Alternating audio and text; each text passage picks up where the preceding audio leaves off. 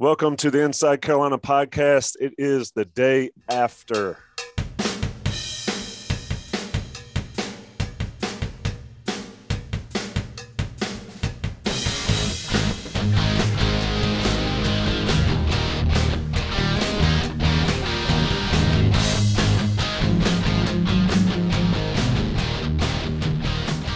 Day after brings the crew, first time crew this year. Uh, certainly not the show we planned on recording.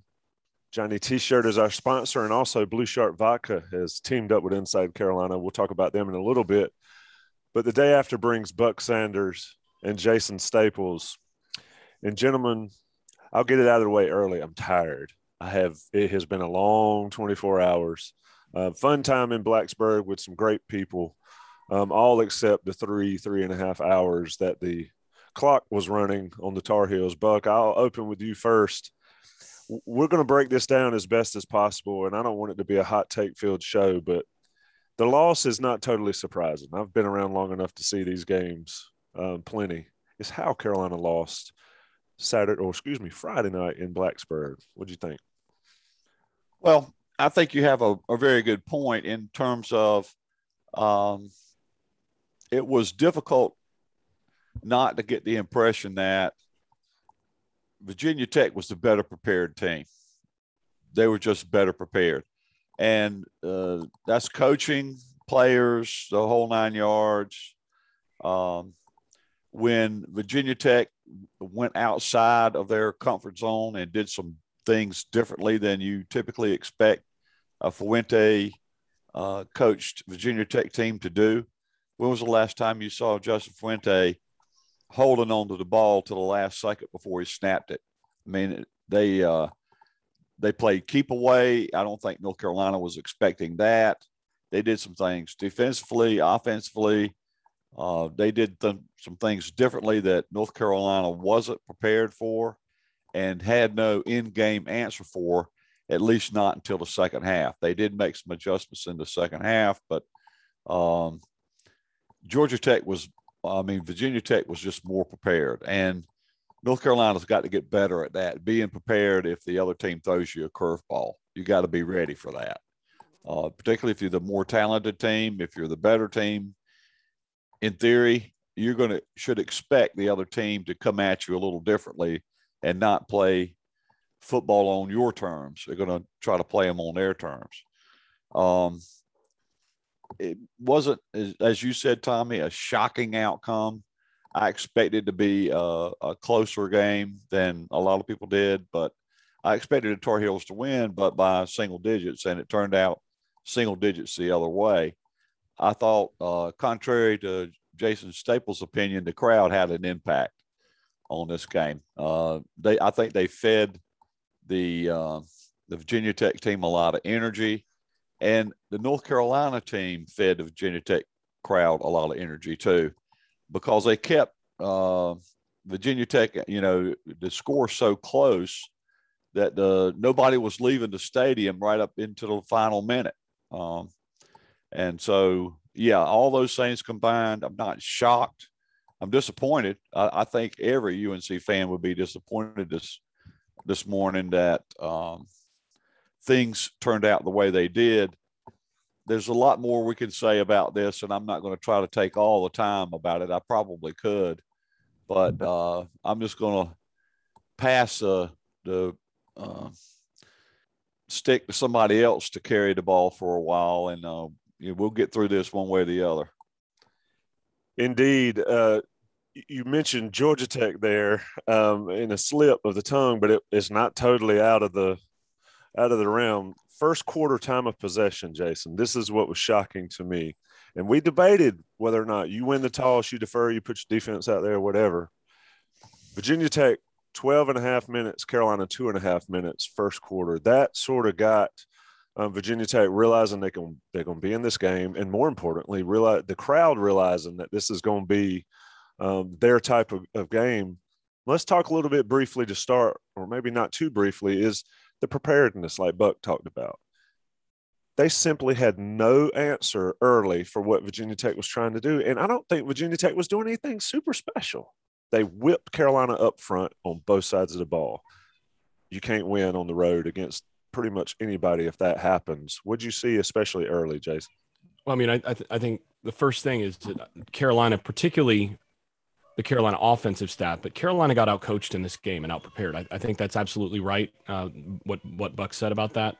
Um, I don't think the time of possession. I mean, I know the everybody always looks at that sort of thing and goes, "Oh yeah, you know, time of possession." I don't think it matters, and that that wasn't that big of a factor. Now, where that does matter is what you were saying, Buck, about the crowd having impact. The crowd has impact when you let them have impact by not making plays early in the game, right? You you you basically allow, and and uh, you know, we Joey Powell and I talked about this on the uh, on the pregame uh, radio broadcast, where you know what you, what you have to do is is you have to go out and and basically shut the crowd up early on that the crowd doesn't beat you but what can happen is if you allow the opposing team to get early momentum then that can sort of serve as a little bit of a force multiplier of that momentum. And I think it did that here, and it would in any opposing stadium. I mean, that's just the way that it is.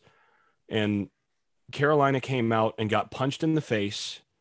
And, you know, I think Vip was right in, in his post game, although it wasn't uh, Muhammad Ali that said that was Cus D'Amato. But everybody has a plan until they get hit. And, uh, you know, that is uh, they got hit. They got hit in the face early on, and they didn't respond. And frankly, I'm not that surprised by that first drive. You're you're feeling things out. They've got a good plan for how to attack you and doing different things. And first drive or two of a season, you know, you're usually going to be kind of finding your feet. And you got a really young group on you know on that side of the ball. That, that's fine. But the offense didn't respond, and you know they went I think three and out on that first drive and so you compound that you you compound a, a, a, long and, and successful opening drive with a three and out and then they're able to continue to get a little bit of success on the ground in the second drive. And it's not so much about the time of possession. It's about the fact that you're letting them move the ball while you're not moving the ball. It's real simple. And uh, to me again, if you so there are a few things that just coming into this show, I'm I'm I'm I've got my head kind of swimming in a lot of things. The first thing is if if you'd have told me pregame, Virginia Tech's going to score 17 points, and they're going to be held to uh, what was it, uh, 200 and 270 yards? Is that right? 96 uh, total, I think. 296 yeah. total. Yeah. So you're looking at uh yeah there you go. Uh i'm 307 307 so they're going to be held uh, carolina's going to hold virginia tech to 307 yards total 17 points. Now that should have been 24 because of the drop in the uh in the red zone or maybe 21 i don't remember. I think they they uh, did kick that field goal. So and they're going to uh, and and they're going to hold virginia tech to a total of uh, 5.0 yards per play. So 5.0 yards per play, 17 points, 307 total yards. I'm looking at that and I'm saying I will take that outcome every single time in this game. But if you'd have told me that Carolina is going to score 10 points and struggle to move the ball the entire game, it would have been hard to believe that given the Carolina that we've seen the last two years and that i mean it was the it was the inability to get anything generated on the offensive side that really was the difference in this game. I mean i know yeah it was frustrating at times to watch the defense just kind of bend and bend and bend at different points and not get the kind of pressure that they wanted uh, and that was discussed all off season sure a little bit of frustration there but ultimately the outcomes on that they could have won the game with the performance that, and they should have won the game with the performance that they had on that side of the ball. On the offense, uh, when you've got a, a Heisman Trophy ca- uh, contender coming into the season at, at, quarterback, you got five returning starters, four of whom are on the field for that opener at all, on the offensive line. You can't go out there and score 10 points. And you've got to be able to find ways to move the football. And, uh, and, and they didn't do that. And I'll say one, one last thing I'm kicking myself in terms of you go back to the uh, to our preseason podcast in terms of projecting the uh, the schedule. And you know, I, those of you who who listen to this will remember I was looking for that third loss, and now it probably you know we'll, we'll talk about potential outcomes there. But I'm, I was looking like there's I I'm I'm searching for things for games that I think are going to be a loss because I felt like this was probably a nine and three team, but I ended up kind of going back on that and you know okay whatever. But the, I missed the most obvious one, staring me right in the face. A road game opening weekend, adjusting to all the weapons lost on offense.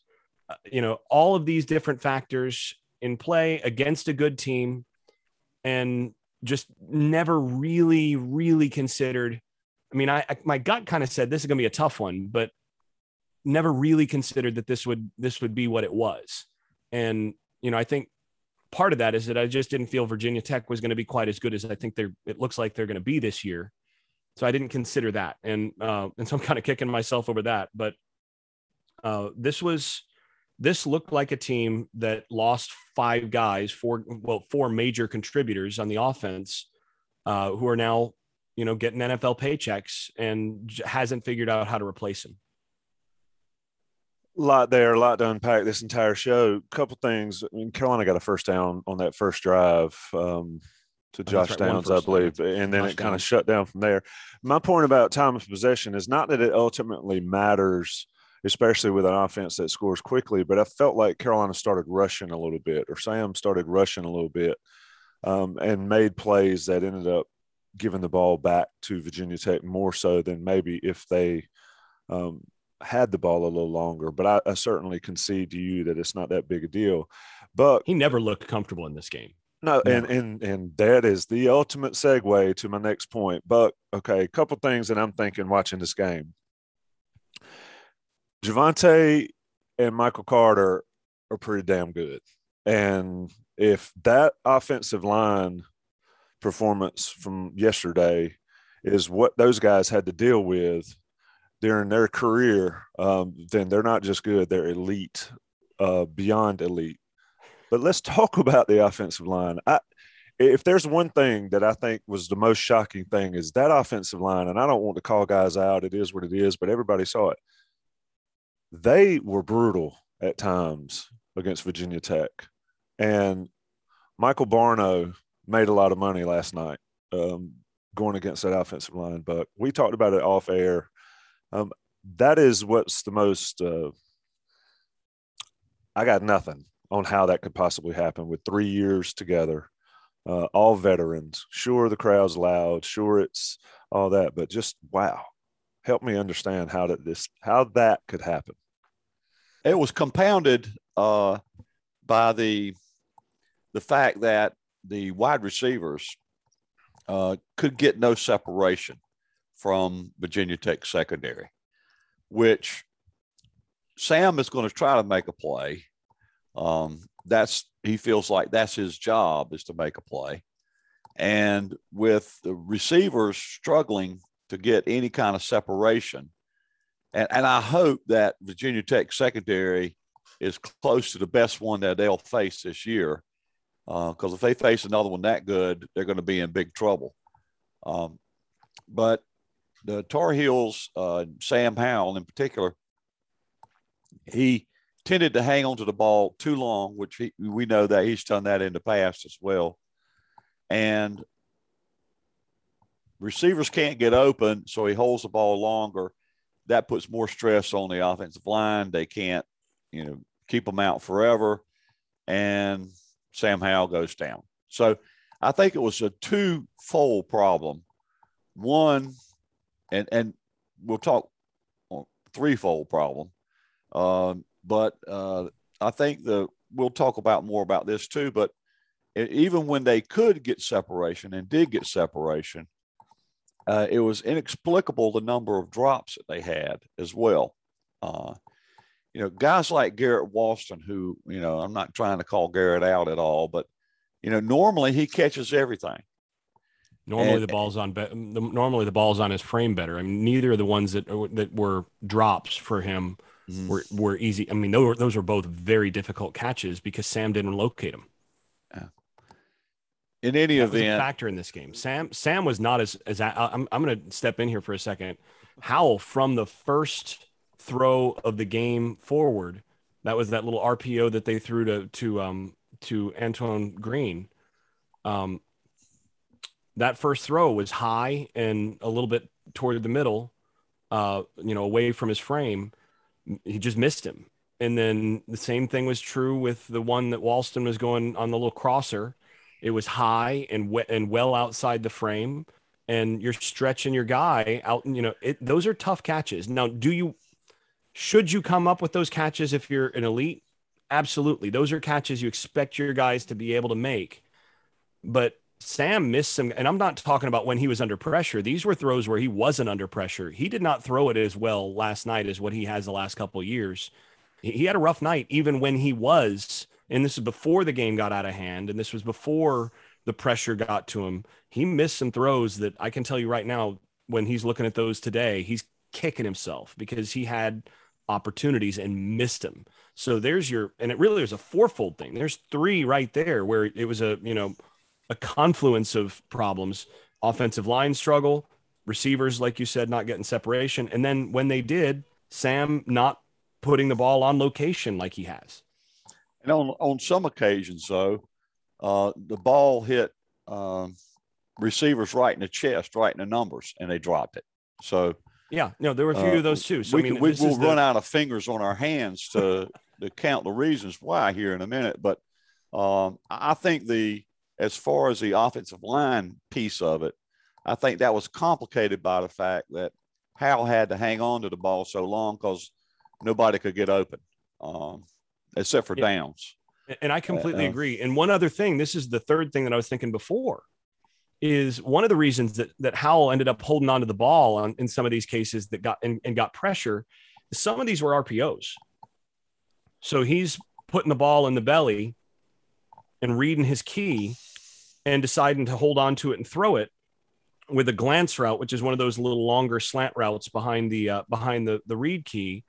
And he's looking for that glance route and expecting to get that ball out. And Virginia Tech gained him on a number of those where they they had a very good sense of this was going to be an RPO with a glance on that side, and they would actually bring a player who was not the read key and undercut the glance.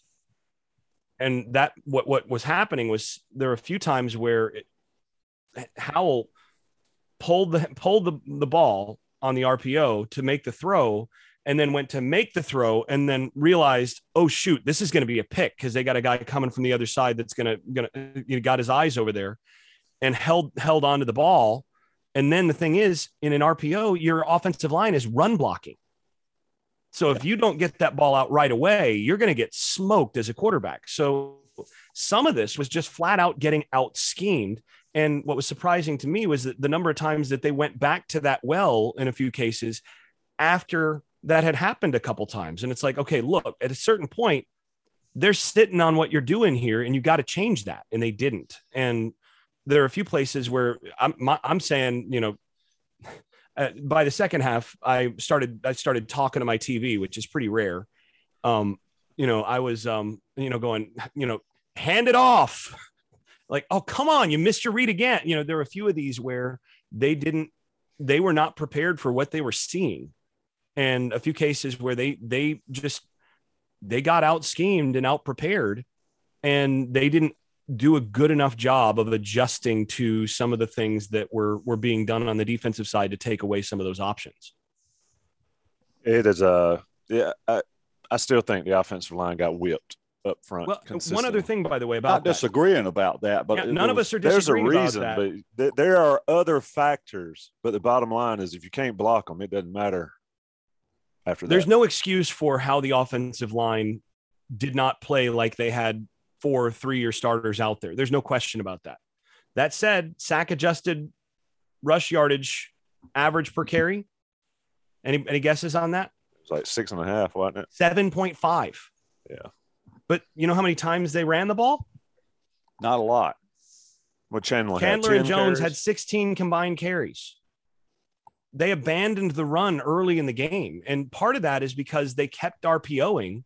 You know, this is that run pass option where again Howell has the option to pull the ball, and frankly, there were a number of places where what they should have done is just called the run and said, "We're going to run it. Don't pull it. Don't pull it." They're they're they're sitting on the glance. They're trying they're trying to keep us throwing on the RPO. And I've been on the sideline before where as, a, as an offensive staff, we said that we, we basically came in and, and, and, you know, where there's an RPO kind of thing always tagged onto this run. We tell the quarterback, look, when we call this, you don't, you don't have an option to pull this time. This drive, you're handing it off, period. And there needed to be some of that in this game because uh, they actually, they did run it with some success at different points. Now the, the backs didn't the backs got got an, into the into the second level a number of times and didn't break the, that tackle. And and you can i'm actually planning on one of the one of the videos for this week. I want to look at there's a particular run where it was a mirror of one of Javonte Williams long runs last year. And the back this year i can't remember which one it was uh, basically got into the same situation. Each back took a little bit of a hit to the leg. Javonte Williams broke that tackle at the second level at about three yards upfield and then turned it into like a 40 or 50 yard run. This year, he went down at five yards. That's a big difference. Now, the offensive line's job is to get you to that three or four yard range. And then your job as the running back is to earn your scholarship and turn it into 50. Well, that was another issue that, you know, Carter and Williams, like you said, they were elite. That they, when they did get to the second level, they made they, they made additional yardage every time. And we didn't see that as much here. We saw, okay, you get, you know, your three yards and then, you know, kind of go down. There was not enough of the second level wins for that group. But yeah, it was, um, it was not, it was not a good performance on the offensive side from any position group, from the offensive line to Howell to the running backs to the wide receivers to the offensive staff in terms of how they prepared and called this game, it was a bit of a debacle. And they're going to have to figure out this looked like a team that didn't have an identity on offense. And they and they're going to have to figure out who they trust and to really go to that well. I mean, uh, there were how many times last yesterday were there where was there a drive where you're going, yeah, this time last year, this would be this would be when they go to Dyami Brown up top. How many times? And, and actually, and nobody was open. Yeah, and, and actually, there was a there was a there there were two drives where I was I I I was uh, I I said I kind of talked over to my wife who wasn't really paying attention, but sometimes I say something to somebody like, well, right about now, uh, right about now, they they need to go over the top here. This is this this play they got to they they've got it, and twice they did it, and on the one, Emery Simmons had enough space, but then fundamental his fundamentals broke down and he tried to go up the wrong way, and the defensive back got his hand in it. That's a touchdown last year. Dyami Brown makes that play. And then there was another time where they they called it and Howell didn't throw it because he didn't trust that either guy was open enough. So, you know, I didn't think they took enough over the top shots, period. And there, there were some cases where Virginia Tech had one on one press coverage there's just a deep middle safety against the boundary. And I'm looking at that going, look, if this, if this is how they're going to cover me, that guy on the boundary, the outside receiver has to win that route. You've got to start throwing that vertical and making them and getting them out of that. And if they can do that all game, you're going to be in trouble. And they never really went at it. They it, and it's one of those things where it, they obviously didn't trust that their guy would win that matchup. And you've got to win there. And Howell also at different points, there were times where there wasn't much separation, but you can tell he's used to, to throwing to receivers who've generated a lot of separation. And the trust to be able to just let it loose and know that your guy is going to win that was not there. And that's another reason why he held on to it too long at different points is there were times where he, he should have made the throw. He should have given his guy a chance but he didn't feel like there was enough separation. And at a certain point, you know, this is this is actually a hard thing for for young quarterbacks when they get to the NFL. You play for a good team in college and you're used to throwing to guys who are open. In the NFL, nobody's ever open. when you throw, they're generally not open. You have to throw them open and you have to you have to throw it to a guy that and trust that that space is to be there. And we didn't see that either. So, I mean, this was just not good all around uh, on that offensive side of the ball. Indeed. Uh, it will be hashed and rehashed. One thing for certain, and I'm going to do it for this show's purposes, is that those four that left are not walking through the door. So we're not going to keep discussing about if so and so did that, that would have happened. We, no question, things would look a lot different. Um, and Carolina fans and, and us and me in particular um, assumed that things could roll on somewhat similarly, and that's just obviously not going to happen.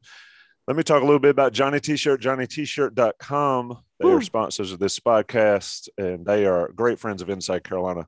Um, you can get all your gear. You can get all the football gear you need. Of course, basketball is not too far off, and there are plenty of other Olympic sports that they support, both online and in store on Franklin Street. Check them out. And if you're an Inside Carolina premium subscriber, which if you want to read the message boards after a loss, they are certainly there for you to read them. There are plenty of good nuggets. Um, Buck will have his usual up at some point, and all the coverage from Blacksburg and going forward is there. And of course, the recruiting uh, information is top notch. Johnny T-shirt, JohnnyT-shirt.com. I also want to send a shout out to Blue Shark Vodka. They are sponsors of our Inside Carolina post game show with Ross Martin and Sean Drone. Look, th- these guys uh, Connor Barth and his guys make a wonderful drink, and it would have uh, been beneficial watching that one last night in Blacksburg. But take a chance on some Blue Shark. You got a cool little bottle that you can get with the Blue Shark in it. They've got the other bottle that's uh, just straight for your uh, enjoyment. Blue Shark, sponsors of Inside Carolina as well. Check them out. Look for it in any county in the state. Take care of that and let National Guys pay the bills for the audio version. We'll be right back. This is the day after pod with Buck, Jason, and me. This episode is brought to you by Progressive Insurance. Whether you love true crime or comedy, celebrity interviews or news, you call the shots on what's in your podcast queue. And guess what? Now you can call them on your auto insurance too with the Name Your Price tool from Progressive. It works just the way it sounds. You tell Progressive how much you want to pay for car insurance, and they'll show you coverage options that fit your budget. Get your quote today at progressive.com to join the over 28 million drivers who trust Progressive. Progressive Casualty Insurance Company and Affiliates. Price and coverage match limited by state law. You ready for this? Yeah. If is the most original and heartfelt movie in years. Magic like this comes around once in a lifetime. This Friday, experience it with your whole family. Can we do it again? If rated PG. All right, boys, let's talk about some positives that I saw. And one thing, and we we didn't really talk about Josh Downs earlier. I, he's going to be a stud for this team. He's going to be the guy. Until, nine catches yesterday, something like that. I think eight for 123. I mean, he was the only guy that was open that I saw with any consistency. So he might be the Michael Campanaro for this Carolina offense, Buck. Shout out to that reference. But let's flip to the defensive side of the ball. And Jason, since I started with Buck on offense, I'll start with you on defense. Aside from the early, very early, I thought this defense played well, certainly played well enough to win the game. But Ja'Qurious Conley is just I mean, that's one guy that read no press clippings, came in and played as well as we thought he might start with him and then let's sort of break down this side of the ball because it's easy to look at this game and think the defense was not any good and Rip Bateman and all that. Sure, they lost, um, but 17 and 300, you got to win those ball games. Jason, what'd you see? Well, I mean, there were some. I thought there was a lot more positive defensively than negative in this game. There were some frustrating aspects of this, and some of that is just due to how how Virginia Tech called it. I mean, Virginia Tech called a great game to keep the defense off balance. And, you know, they did what they do. They, you know, tons of jet sweeps and throws to the perimeter to try to force you to defend the whole field sideline to sideline and really force you to to handle the edge and and Carolina didn't set the edge as well as they as they needed to and were and they allowed too much yardage largely as a consequence of that but a few things were real positives. And one is Conley was a, I mean, we all expected that Conley would be a good player this year. The question for me, I mean, I, I knew he might be a top five player on this defense on the team this year if he played to his potential. The question was, what would he look like at safety? What would he look like you know, if he's asked to cover and some of those things? And for the most part, he looked like an NFL player at that position. He looked like a guy that that belongs there and is going to be a force at that position. Now he took some bad angles in a couple cases. He missed some tackles that were there were a couple tackles that were brutal misses that you know should have been a third down stop in a couple cases, and guy went on to, to not only get the third down but make a play beyond it. So he's got to clean that up a little bit. But overall, I mean, you look at uh, fumble recovery where he's in in the pile doing his doing his thing, doing handling his responsibility and making sure he's there, picks up the ball. That's a little bit of that is luck. The interception was a baller play. I mean, that's a guy that that's a dude going out and making a play. Now, quarterback didn't put the ball on on on the spot, but again, you've got the guy in his proper space and finding a way to lay out and, and, and catch the football. I mean, this is this was big time stuff from him. I, this was a bit of a coming out party, and had they had they won this game, this certainly would have been. I think we would have all talked about this as a coming out party for both him and Josh Downs. But uh, you know, I think I think he's found a good home where he is at that boundary safety. He's he gives them some flexibility, and I thought overall uh, he was a revelation there. That's that's going to be a real positive for them this year on defense. But what'd you see? Um, it was a little surprising, like I mentioned earlier, to see them get pushed around a little bit. And I thought they, um, you know, out schemed Bateman's defense at times. There were guys out of position um, on more than one occasion. But again, it's the end result for me. And I like what I saw in total. Um, but your take on maybe starting at the defensive line, they played a lot of guys there. Um, some didn't get as many snaps as maybe I would like to see. But anyway, but give us your expertise.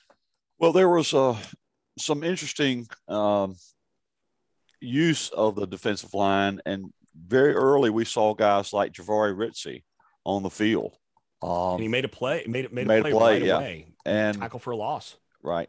Uh, I was surprised at that. That uh, we would see. We you know we've heard great things about Javari all fall camp, but um, you know, to, to see him, you know, making a play first half um, was interesting that they had that much confidence in him. And I think that bodes well for the, for the season. Uh, I, I haven't gone back and counted, uh, but they did use three down linemen a good bit of the time, uh, more so than last year by a long shot or uh, at any point previous uh, under Jay Bateman. Um, on that Conley interception, part of what caused that interception was pressure um, on Burmester. Um, and really, defensively, it was a tale of two halves. Uh, once uh, Bateman and the defense sort of got a handle on what uh, Virginia Tech was trying to do, they did find a counter for it. And the second half, I think maybe the total yardage for Virginia Tech in the second half was something like 70 yards. I think they had two 20 some in the first half and um, 70 or 80 in the second half. So, um, you know, that I think there's a uh, there's reason. Um, if if I was going to uh, go out and order a shirt like uh, Jason's wearing, um, that there's still hope um, there's still hope because I think defensively they can get even better. Um, and and they've got some playmakers over there, and I think that's the difference between this team and a lot of the teams under Fedora. It, they may have had uh, adequate players on defense, but they were all adequate. There was no studs. You know, there were no war daddies. There was nobody that was a playmaker. Um, and there's several playmakers, I think, on this defense, which we'll see more of. And Conley stands out, but there are others as well. So uh, that's my takeaway on the defense. Um, and and they did get better as the game went on. Yeah, looking at the looking at the second half numbers here, Buck, uh, you, you're you're right on 93 total yards in the second half, 3.1 yards per carry allowed in the second half. That that's getting it done as a defense. Two sacks, you know, the total plays, 20, you know, 20, uh, 27 plays, 3.4 yards per play allowed in the second half. That's a winning. I mean, that's not just a win. That's a suffocating defensive performance. If you allow 3.4 yards per play in a half, you have suffocated that offense. Now, unfortunately, if you look at North Carolina's offense in the first half, 4.2 yards per carry, and let's see the total uh, total yards per play 5.1. So not very good, but they didn't get suffocated the way that that that Virginia Tech did in the second half. And it, it, it's an interesting thing because of how the score and playing from behind and all of that kind of impacts impressions on some of this because it didn't feel like Virginia Tech got suffocated that much in the second half, but they did. They they they basically got nothing done in the second half because they they were able to adjust and guys made tackles and and were in spots. Uh, another thing that, that's worth thinking about, I, I brought up the uh, sack adjusted, so removing sacks from the equation, total rushing yards average per carry in, uh, from Carolina, which is 7.5. That's good. What do you think that was for Virginia Tech yesterday in terms of the whole game? Don't consider sacks. How many yards per carry did Virginia Tech manage yesterday? Uh, 3.0. Close. Yeah, Okay. 3.5. Sack adjusted, you know, so not not considering sacks, Virginia Tech averaged 3.5 yards per carry yesterday. So I mean, this is not a situation where you know we, we talk about it as though Carolina got pushed around up front. And it felt like that at times. But then when you look at it and you go, did they?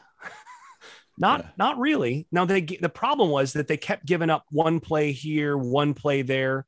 And the biggest issue that they had defensively is I'm looking at first down efficiency. That's where this game was lost. And this was a big point of emphasis of us on the pregame uh, breakdown and all of that, that they needed to be good on first down. The defense needed to handle Virginia Tech on first down because Virginia Tech is an offense that depends on staying on schedule. Virginia Tech averaged 6.3 yards per play on first down. That was where the game was lost on the defensive side. Now, North Carolina only averaged 4.3 yards per play on first down. That's where the game was lost on North Carolina. That was in the first half, though. They did better in the second half, right? no, this is this is total game. Oh. Uh, and I think in the first half, if I'm not mistaken, um, Virginia Tech went six of seven on third down Right. and did not um, convert a single third down the entire second half. They finished six of 13 for the game. Um, so they went zero for six on third down uh, the second half. Now, some of that could have been uh, they tended to be more conservative in the second half. They, they went into the second half with a 14 point lead, so maybe they were playing a little bit more conservatively. But uh, you know, certainly when uh, North Carolina got it to seven uh, point lead for Virginia Tech, uh, Virginia Tech had no reason to slow walk themselves down the field. So, but you know, I, I do think the there were signs at least, and more reasons to be encouraged about the defense. Um, got some concerns on offense. We need to get Khafre Brown back and, and other things, but um, defensively, I, I think that part of the equation showed a lot of promise. Yeah, I, I, this this is a defense that, I mean, by and large, what we saw yesterday was the defense that I expected to see, and it's one that, as you're looking at it, it's one that you can expect to take s- further steps forward over the course of the season because some of the guys that looked the best were some of the young guys, and you know we also didn't see Storm Duck out there, Nope.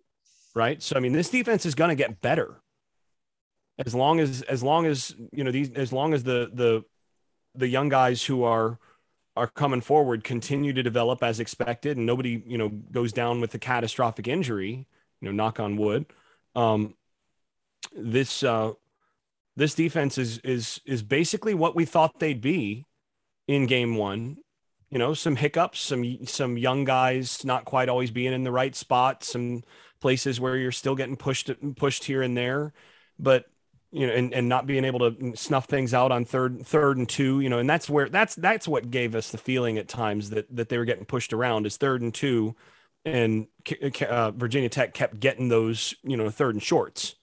So at the same point, that's kind of what was expected. Now, moving forward in the season, as this defense develops, it's a defense that you know you can win. You can win a lot of games, and you know you could be a conference contender with the kind of defense that we saw out there last night. But you can't win anything if you off if your offense isn't going to complement that better than they did. And you know this is where you're not going to win many games in college football scoring ten points. No, Anymore. No, you're not. And you know, and uh, and certainly not when you come out in the first half and you average 5.1 yards per play. You're not going to win a lot of a lot of games that way. So, you know, you've got to find and what you said about Khafre Brown, I think is is a big part of this. Is it, the, the real question right now is aside from Josh Downs, who's going to be a guy that's going to actually make plays on offense? Because, you know, the, the modern offensive game and you know buck i know you've been on this train for 10 years. You know you can't go by you can't depend on 10 11 12 yard drives all the time because modern defenses are going to get you off schedule generally and you're going to wind up you know kicking a field goal or punting. And what you've got to have is you've got to have a guy who can who can you know your back who can like Javonte and and and Michael Carter did last year who can get a four yard carry and turn four yards into 40. You got to have a wide explosive receiver who plays. Can, you, you to win, you got to have explosive plays, and they got none of those. The other than uh, Josh Downs, yeah, that uh, first uh, touchdown by well, only touchdown. Uh, Josh Downs went for I think 37 yards. That was that that was their long play of the game and, and they're not going to win a lot of games this year. If your long if your long play is 37, you're not going to win a lot of games. And you have one of them. Yeah. Yeah. Yeah, I mean, they the last couple years they've they've led the Nate they've led the conference or been second in the conference in explosive plays. That's how you win on offense. And yeah. the, the real question to me, and this is the concern moving forward, is when you look at this, who are the guys that are going to produce the the explosive plays for you because and, and again that that takes that's that's Sam Howell's wheelhouse. That's what that's what his strength is being able to throw downfield and and and drop the ball in the bucket on some of those deep routes. Who's going to be the who are who are going to be the guys that you're going to be able to throw over the top to? Who are going to be some guys that you're going to be able to get some big plays out of? And this offensive staff has to figure that out real quick. They got to figure out like who's going to be the guy that we're going to give 50 50 opportunities for on those verticals when they're single covering us. Because you can't. I used to tell my my my offenses, if if you look out there and you see press man, you know if they're if they're going press man and there's just a single safety in the middle, that's disrespectful. We got to win that. You can't let them do that and take that away. So one of you guys has to make a play, and quarterback, you got to trust them to make a play and put it in there that's what I saw yesterday. Virginia Tech came out and said, "You can't beat us here," and they were right. Indeed, agreed. That that that should end it. But I'm gonna ask you, but to, to end it. Um, you talked about resetting some expectations in your column today. Uh, I think uh, quite a few members of the fan base, and, and including uh, quite a few members of Inside Carolina, have significantly reset their expectations based on one game, which is never really a good idea. Talk to me about where you are now. Um, of course, I had them 12 and 0, so I've already, I might as well just tear my bracket up like I usually do in the March Madness brackets. But, but where is this Carolina football team heading into uh, Georgia State on Saturday?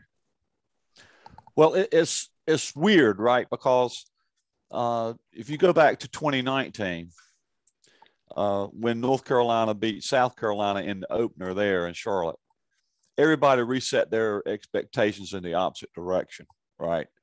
Um, and North Carolina ended up seven and six.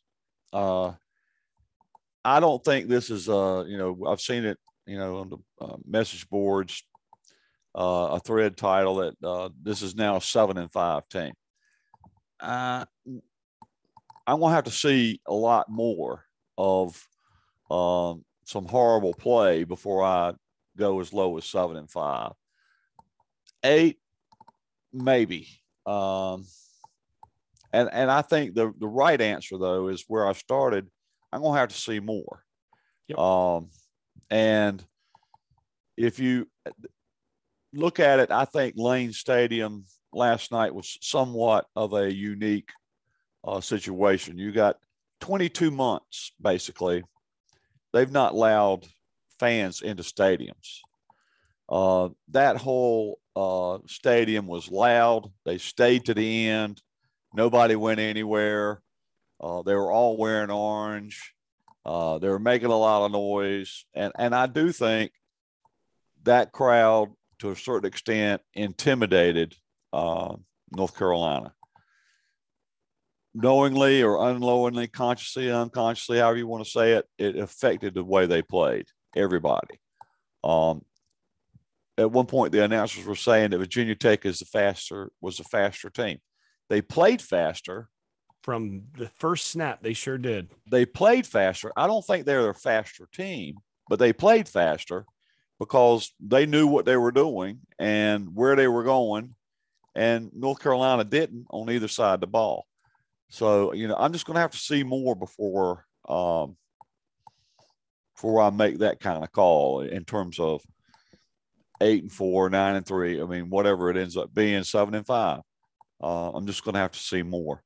I will say, uh, going back to the earlier point, I think it was on the beat podcast. Uh, one of the pod, maybe the game plan podcast, when they were talking about what sort of player North Carolina needs to recruit more of.